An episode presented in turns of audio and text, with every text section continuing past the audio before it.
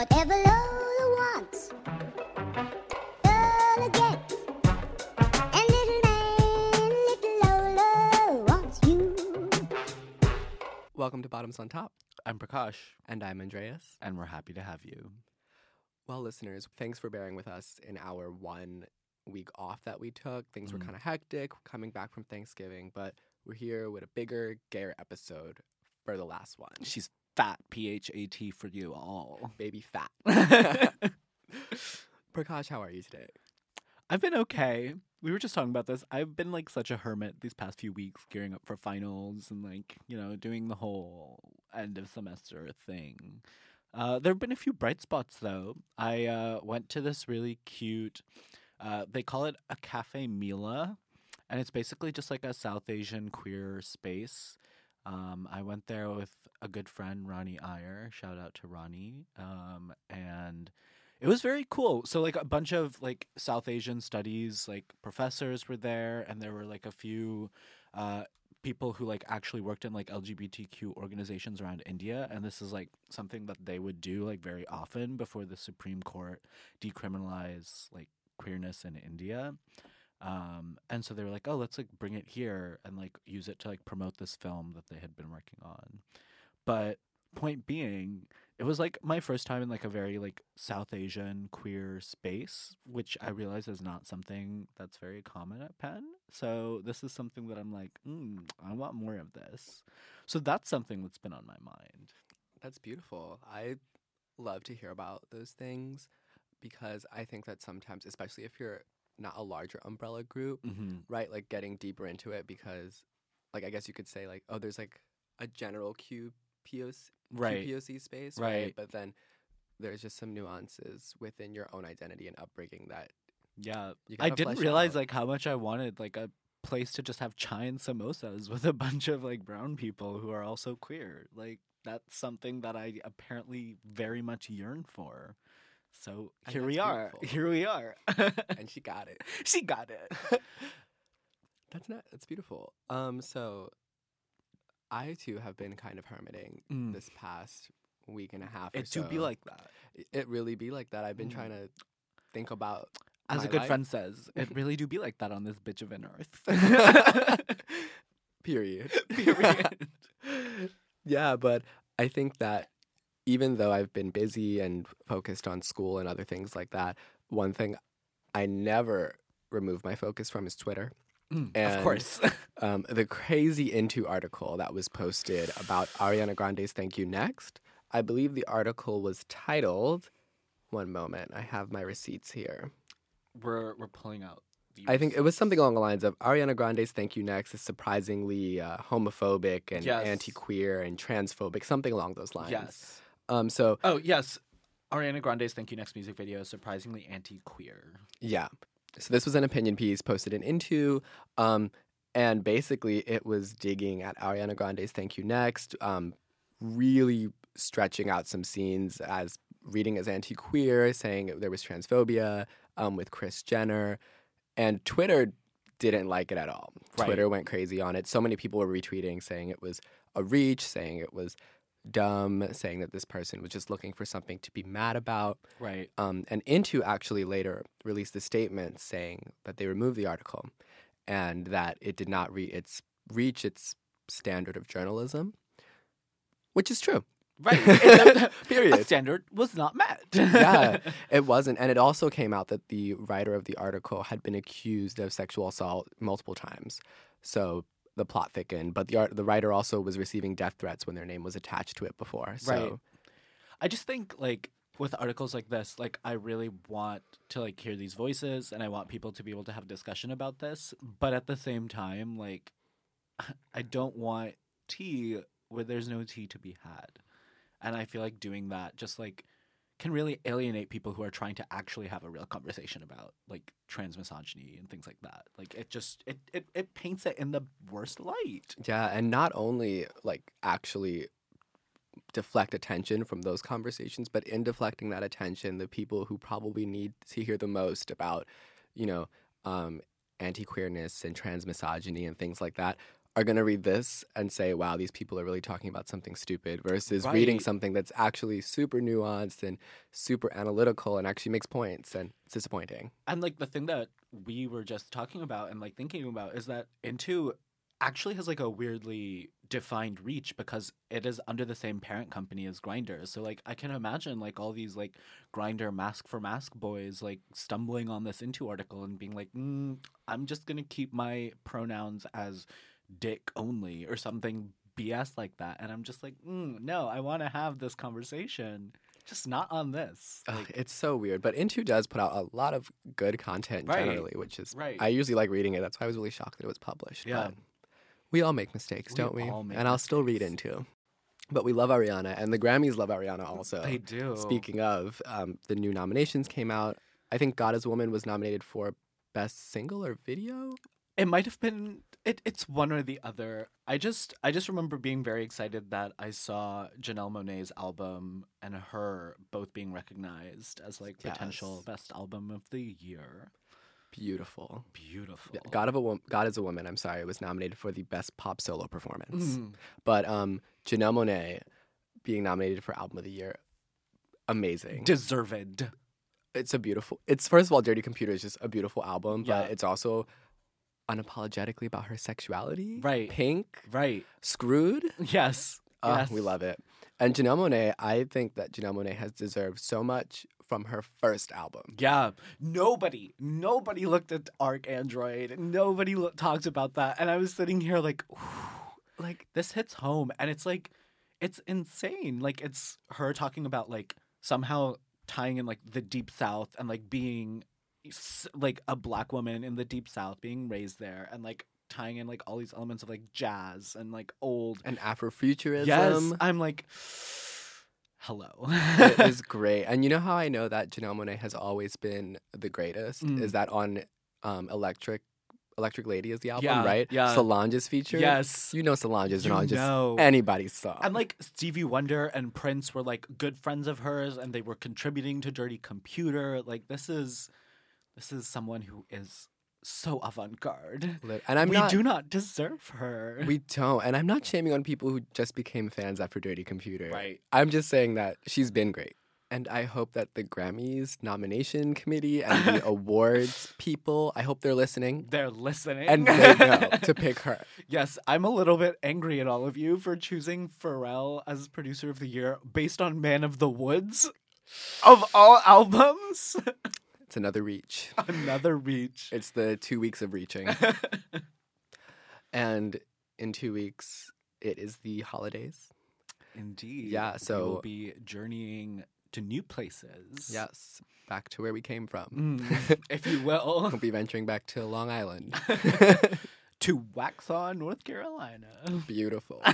Um, and I think that the holidays is always such a difficult period for queer people in general, Mm, just yes. because I think even if your home is like really accepting and your parents like are really open to your identity, it's still just different than being away from home. You know, the space that you occupy is so much different at home. right, right. Like being at a place like Penn for some of you, like being in the communities that you're in, like, and then going back home. Sometimes it's just such a culture shock because you're like, I have just like grown used to feeling able to talk about this or that, and I just am not when I'm at home.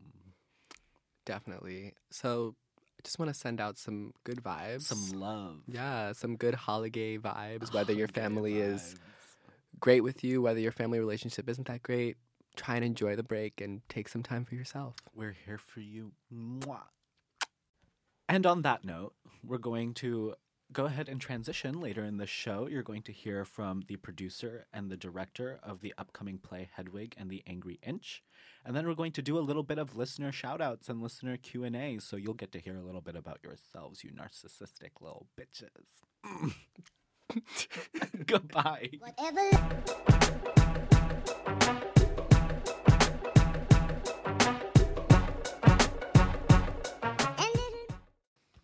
Welcome back, listeners. We're here with Bella Essex and Susanna Jaramillo, and we're going to talk about creating queer theater spaces, and in particular, the new play that they're working on, Hedwig. Welcome, y'all. Hi. Hi, we're excited to be on. Very exciting. Can you just identify your voices for the listeners first? Sure. Hi, I'm Bella. and I'm Susanna. Maybe we can start with just like a brief overview of Hedwig, what she is, what she's doing, what the plot is, why why we're even here to talk about it in the first place. Yeah. Um, Um, Suze, you can take this. Yeah, I'm on it. Uh, so the full title of the show is Hedwig and the Angry Inch. Um, it's by John Cameron Mitchell. It's um, like a 90 minute, really wild rock musical um, about this um, rock and roll. They describe her as a rock and roll goddess. Um, she's from East Berlin, and um, basically the show is like her performing. Um, and like musing about her life and telling her story to this audience. Um, and she's like a really interesting character because she was born in East Berlin. Um, she meets an American soldier, um, you know, when back when she was still male.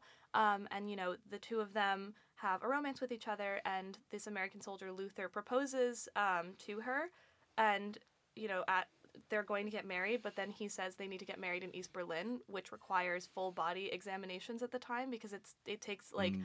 when this happens, it's like Cold War um, in Germany, obviously, and so um, he fo- basically him and Hedwig's mother force her into a sex change operation, um, and it gets botched in the process, and so you know she, it's there's like a lot of like interesting conversation to be had about that kind of like forced gender transition and like the implications of that um, because that's kind of like a really complex part of the show that people don't necessarily know about um, but so then she comes to the united states and like um, eventually meets this other man a rock and roll guy who's just getting a start named tommy um, and they kind of pursue a relationship with each other um, and that also falls through because a lot of the show is about her also trying to find like her soulmate in a way and um, this like concept of there being some sort of soulmate out there in the universe for someone to just like happen upon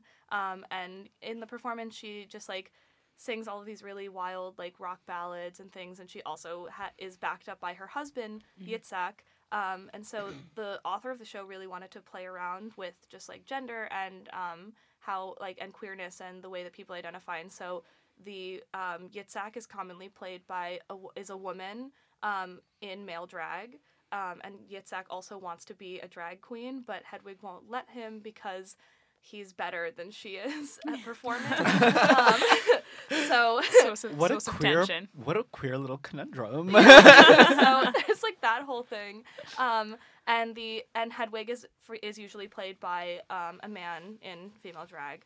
Um, and then hedwig also plays tommy so there's like because she like has this whole thing. But that's kind of the general gist of the show. And there's you know a whole pit of like rock instruments um, who also function as like the angry inch being like the backup band Mhm. um, so it's just like a really fun exciting musical God, that sounds so high energy. I'm really so does. into like this Yeah. whole Yeah. thing. Um the first thing that like kind of pops into my head that's really interesting to me is like thinking about like the relationship between like queerness and like like the punk and like the rock Mhm. and like just like Yeah. the tone of that whole play. Like how do you how do you feel about that? Like is is that part of the conversation that you're trying to have, do you think? Um yeah. yeah i mean so Definitely. we're definitely like we're i think it's for me like i think it's very important to have like the conversations about um, the various levels of like intersectionality within the show Mhm. between like gender and queerness and then like the punk element um, Mhm. of it and like just like punk in general as like a genre and like a subculture Mhm. um, is like really fascinating to me and so we're doing like the whole show um, since we're with Intuiton's experimental theater company, and so we always like want to put like a like a twist or something on the shows that we Yeah. do, and so um, my like concept behind it was doing it as like a 1980s style like punk rock house show. Oh. Um, So it's like fully immersive. yeah, to like Yeah. really lean into like the punk elements of the Wait, show. I really Mhm. love that. Yeah. This is also Yeah. like so topical. I feel like just thinking about like where Pi Lam is right now, and I like know. Yeah. just Yeah. like where P- Penn's like quote unquote punk scene has like Yeah. gone in the last Yeah. year. Oh, I'm very excited about this. Yeah, and I think, I think even the the kind of like punk culture surrounding that, there's I think it's always been a kind of subculture where there's a lot of like sexual fluidity and Mhm. freedom of expression and i think it's really it, i think you're totally right it is really interesting to think of like how we situate that within the Penn community right now because that Pi Lam, I think, was both a really like a kind of haven in a way for the folks who were part of that community, but then also served a really important purpose for the Penn queer community, just in terms of creating a space for those individuals and kind of figuring out our positionality within that now that we don't have that space anymore Mhm. is really interesting. Yeah. Amazing.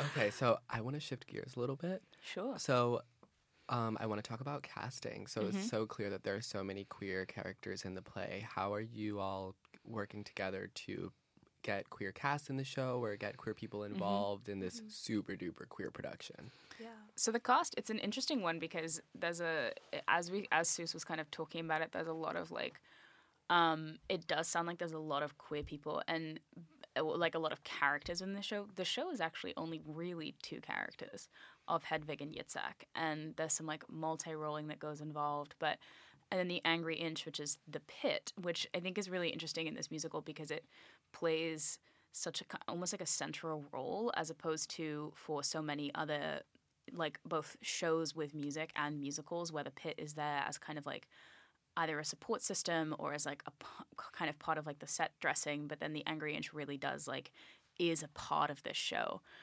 Um but yeah it's, it was a sort of a thing that was like interesting for us in terms of trying to like do outreach and looking into who we could talk to and who we could get to come out to auditions and stuff like that. So Yeah. that was definitely a process. Yeah, like we got in contact with um, Erin in the LGBT Center to try and get the word out about auditions, um, and um, also like you know at the outset the rehearsal room itself is already very queer. yeah. Um, Bella and I obviously are queer, and then our music director, our both of our stage managers, yeah. Um, and so we really wanted to try and get as many individuals like engage au- as authentically as possible also because that's like something that we don't want it to feel as though like we're tokenizing like queer folks because like for us it's like the importance is like in the narrative of the show and like making sure that we have people who like care about the subject matter and yeah can like help work to like represent it as truthfully as possible Mhm. um and so like we have like tech interviews um also like because that's kind of like the biggest way to get involved Yeah. now with this production just given how small the cast is Mhm. but we have like tech interviews this weekend that are um, on sunday and monday and so like we're hoping that like through the outreach that we've done through like the lgbt center um and like various like other means of communication just like with people that we know and things like that that we'll have like a good turnout of people to work on the show. Um, and you know we already know like some people are just already really excited to like Yeah. work on it and we're very excited to work with them so it should be pretty good. Because it was the thing we knew that like between the two of us like like I I put, like I won't speak for you, you actually but like myself I like felt very connected with like certain queer communities at Penn but not all. And mm-hmm. then obviously like we had queer people in our lives who we like either knew were already interested in doing something like this or like might be interested um, but the thing, so the reason that we really wanted to try and have tech interviews like in the LGBT center, which we are doing on Monday, was because it was like the idea that between you know the four of us who are going to be in the like the rehearsal room or the kind of people who have been involved, like the idea that we'd be able to like get the word out to you know any and every queer person on campus who was interested is just that's folly. Like the idea that we'd Yeah. be able to just Yeah. know inherently know who everybody was. So, um, I think it's also a thing where I think the kind of theater community at Penn is honestly like surprisingly not particularly queer. Mm. Um, and it's the thing of I think it's a really really wonderful community with a lot of people who are very very cognizant of their like positionality, and I think we knew that like so say it was a sort of like standard tech staff that one would normally anticipate. It wasn't like we were going to have people who you know weren't sensitive or weren't understanding, but just the idea that like we would want to be able to like create space for people who wanted to be a part of it as well, which I think it isn't always like super easy to feel like you're Mm. able to do. So, yeah, and that was really important to us. Yeah, I definitely feel that there's something to be said where you're in a space where everyone is like contributing to like a mutual vision that Yeah. like a lot of them have had some related experience Mhm. to in some way. I see the I see the vision. That's Um, good. Fuck with the vision. We fuck with the vision. Same, honestly. Yeah. and it just crossed my mind that we actually didn't get what your roles are, like on Oh. air. Like I that be in the Oh, description, yeah, but we didn't say Yeah. that. Yeah. So what exactly are both of your roles in the play? Yeah, so I am the director um, of the show. And then I'm one of the co-producers. So both of you sound so like experienced and seasoned in making productions, you know? like I mean it's very clear from the way that you speak and also like just some of the things that you talked about already. Is there any challenge in producing this type of show that you haven't encountered before? And whether it's one that you've kind of already tackled or one that you see might ha- that might happen in the future and what makes it so different? Um, I guess like so for me, I've directed a few shows here at Penn. Um, I think that this one is, um, I think that one of the challenges is like the show timeline that we have for it is quite short. Um, I mean, this musical is ninety minutes with no intermission, which is like crazy short for a musical. But we have like basically three weeks to like rehearse it before the show actually happens, and like you know, the show is very involved in like there's a lot of like emotional layers to the characters and obviously like there's a lot of music like a lot of the show is just like song like song piece of dialogue song song like and it just kind of um I think that it's going to be an interesting challenge because I haven't had to do something on such like something that is like close to a full length show in such a short timeline and like making sure that we can still like put all of the effort into like making sure that the characters are well fleshed out and that the actors know exactly what they're doing in terms of like what the motivations are and things like that. Um, because for me like character work is one of the most important things that i like to do with actors because it gives people the opportunity to kind of like reflect on what they're actually doing and the words that they're saying rather than just like because anyone can just like get up there and just like be like, oh, I'm performing this thing without really understanding. And especially in a show like this, where there are so many, you know, nuances to the characters and like the relationship between like Hedwig and Yitzhak is such like an interesting dynamic. Um, it's very like it's going to be really important to me to make sure that the actors like can really think about that and like create these characters in a way that you know works well for the show and in a way where their relationship like the underlying tension and all of that like actually comes through. Um, and so i think that'll be interesting. And also like doing it off campus like not in a traditional theater space um, which is like we're basically trying to do it like in a basement like as like a like a house show. Um, and so that's to pose some interesting challenges because like I've only really gotten to work in like traditional theater spaces. Um, like we Intuitons has done things off campus, but like for me, I've always done just like the props design or like stage management, and haven't like been particularly as like hands on in our off campus stuff. Um, so being able to like coordinate all of how it works off campus is going to be an interesting thing because it's not the same as like being in a traditional theater space where like it's just like okay like everything's already here. It's like we have to bring everything there and like set everything up and um, you know, do a lot of that on our own rather than with the like aid of like an actual space. Yeah. I would say, like, for me, it's just the thing that really attracted me to the show right from the beginning when Susanna first proposed it to us was the fact that it is so unapologetically queer. Mm-hmm. And I think that that's something that, you know, theater at Penn doesn't shy away from queer narratives. I think there are definitely, like, plays that have had gay characters, they tackle tough issues. But I think it has always been, and I don't think there's anything wrong with this, but it's always been a sort of a, a kind of part of a narrative, like the kind of like discovery of sexuality or discovery of identity or discovery of an illness is always part of a narrative, as opposed to, I feel like with Hedwig, something that's really interesting is that throughout all of these layers, that's it, you know it is a part of the show but i think the big kind of part of it is just that it, it just it, it is queer in its presentation and that's not really something that is a, so much a part of the narrative. And like feeling really strongly that uh, like we want to pr- portray that well and get, have it portrayed in a way that is authentic and um, and also respectful. I think that you know Suze was talking about the nuances of these interpersonal relationships, and I think that something that matters a lot to me is making sure that we treat them with the kind of um, I guess I guess respect, but also like recognize them as complex and complicated and not straightforward. And I think it's also something that's like it's a queer relationship that isn't necessarily like it's not not celebrated, but it's also not. It's definitely not totally healthy. Yeah, Mhm. they're in like Um, a very like codependent, like not super great relationship and like Yeah. semi abusive in certain Mhm. ways. Yeah. Well, that all sounds wonderful. And when can our listeners buy tickets and when can they see the show? So, um, tickets will t- typics. Ti- tickets typically go on sale like in either the week before or week of the show. The show is going to be on the second weekend of February, um, so somewhere around the seventeenth, 9th. Um, we'll be on the walk. You can just talk to people, um, but you know, excuse myself and Susanna and all the other people as part of the production who are very involved who like become hermits for those first three weeks or so.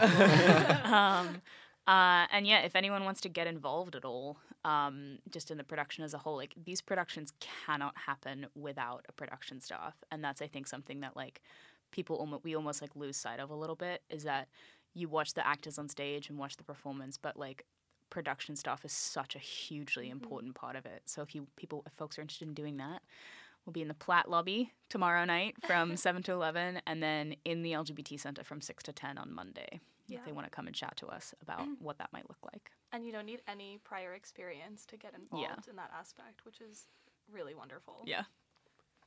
Beautiful. Well, thank you both so, so much for joining us this afternoon. Thank you so much for having Thank us. you for having us. Of course. I'm looking forward to the play. Kisses. Bye. Bye. Bye. Bye. Whatever.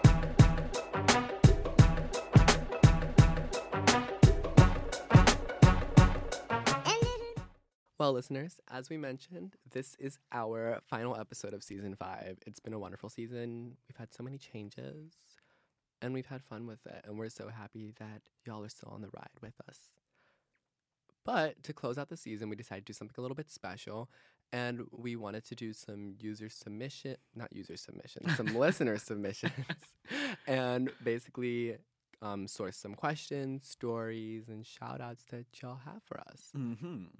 So we're going to dive into it. Let's dive right in. Do you want to start with the questions? Let's start with some questions. Okay. What cartoon character sparked your sexual awakening? I hear there's like a lot of talk of this on Twitter. Yeah, I am. Wow, I'm actually like not prepared for this. Um, but I will say that I think there's like a whole plot where like Waluigi and what's the other one?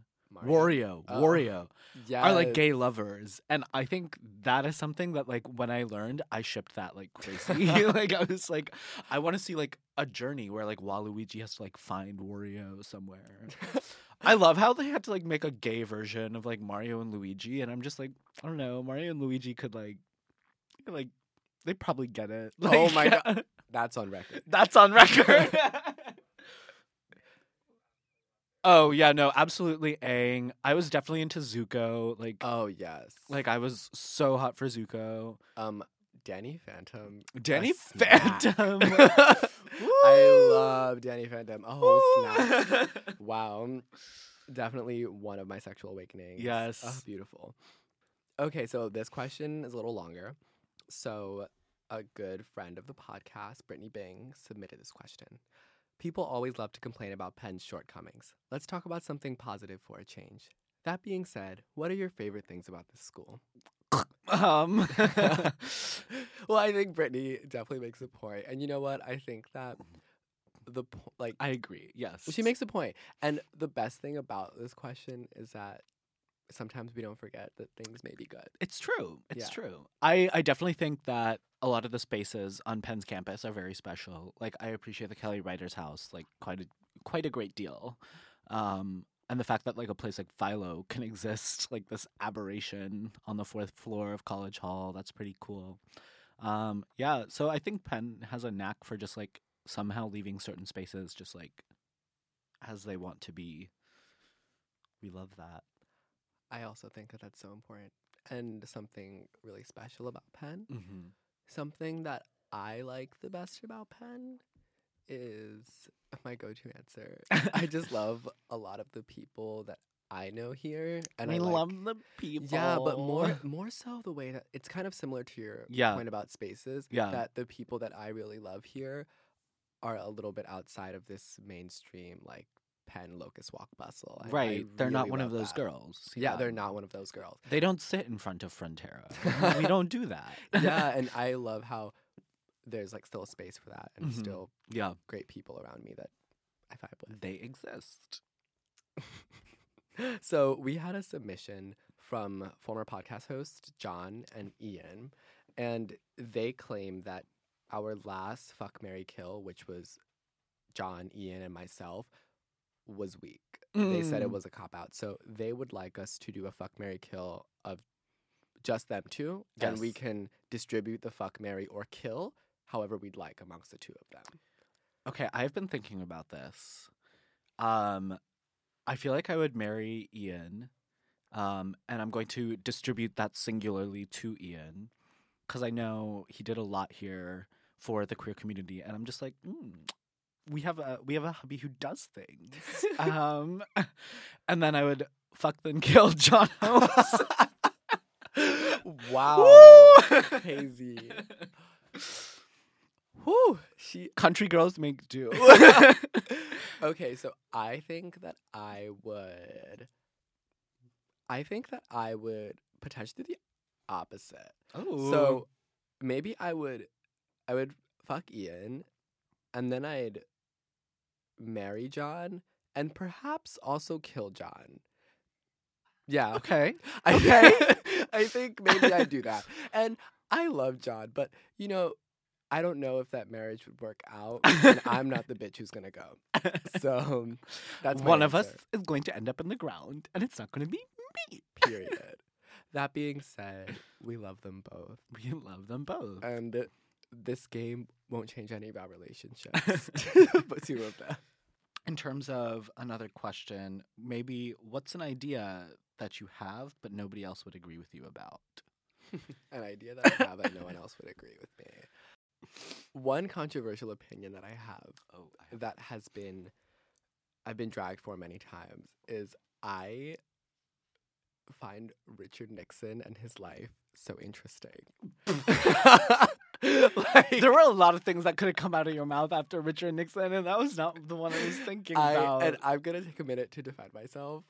I just think that Nixon's life is like crazy, and when you read about the things he did in the White House behind the scenes, it's even more crazy. yeah, Um, so with that being said, I feel some sort of attachment to this former president. Mm, It, not really. I don't know if it's good or if it's bad, but it's just a weird attachment. yes. Um, but what am I to do when all my faves are problematic? okay, I have two for you. One, nut milks are milks, and nobody can tell me that they're not. There's this whole debate that the only true milks are cows, goats, and others. well, they're more like beverages. And I'm just sitting here like, mm, nut milks are milks, But they have been milks for a long time. We're not gonna. We, we can't but do this. Trader Joe's has almond beverage, soy beverage. Like they're not like milk. But the thing about the law is that it's determined by the FDA, which is a group of white people, and nut milks have been called milks by other cultures for a long time, and milks in general are considered to be extracts from protein bearing foods, not necessarily just from living organisms. Good night. Second, So I see we feel strongly about two different things. Yes. Wait, I really wanted to say this one because I've been thinking about this a lot this week. I'm so happy that you put your thoughts out there. Yeah, no, I really wanted to say that I think Dan on Gossip Girl is one of the worst people who has ever existed. I absolutely hate him. He is trash. Oh my gosh. Goodbye. This is a sound off Wendy Williams. Yes. this is it. I came for you. wow. Period. um. Okay. So first shout out I want to address is a longtime friend of the podcast Mhm. and avid listener, Sage Orvis. Sage says this podcast is the only good thing about Penn. oh, Love you, Sage. much love. Sending good vibes to Sage. the next shout out we have is from Caroline Bourneuf. I'm sorry if that's not actually how you say your name, but I really wanted to say it that way. Um, shout out to the girls that got pregnant just so that they could be on 16 and pregnant. We stand with you on that one. We love it. That was a good show. that was a good show. Great. I feel like that show had all suburban moms kind of shook because they were like, "My daughter will be 16 and pregnant." Right. now." No, it was just like it defined the 90s fear of pregnancy. It did, and it made money. Good job. Good job, MTV. we have an anonymous shout out from, well, an anonymous shout out from anonymous. From Anonymous. Yes. To Philo and Prakash. Aw. Heart. Hearts. Ooh. we love it. We love it. And one final shout out from a longtime friend of the podcast, Brittany Bing. Shout out to Tinder for always being there when I need to find a warm body to sleep next to. Hashtag cuffing season. We stand. We stand some warmth. We stand cupping season. Who needs that Swiss miss with marshmallows when you got Tinder? When you have Tinder. All right. Well, that wraps up our little Q and A and uh, listener submission period. Thanks for participating, everyone who submitted things. Thank you to our listeners who have been with Bottoms on Top since we started. We love you so much. And if you just started listening today, we love you just as much. This is one of my favorite things that I do on campus.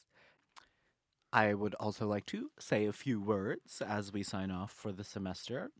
Uh, I'd just like to thank everyone who has been listening and who has joined us this semester uh, for letting me step in here, step into the Kelly Writers House studio and take up the mic. I have enjoyed it greatly. It has become one of my favorite activities over the past semester, and I can't wait to keep working with you all. And that's the that on that. We'll see everyone in the new year. Have a happy holidays. Mwah. Thank you for listening to Bottoms on Top with myself, Andreas Pavlu. And me, Prakash Mishra. We'd like to thank our podcast producer, Ali Johnson, Our editor and executive creative consultant, Sammy Gordon.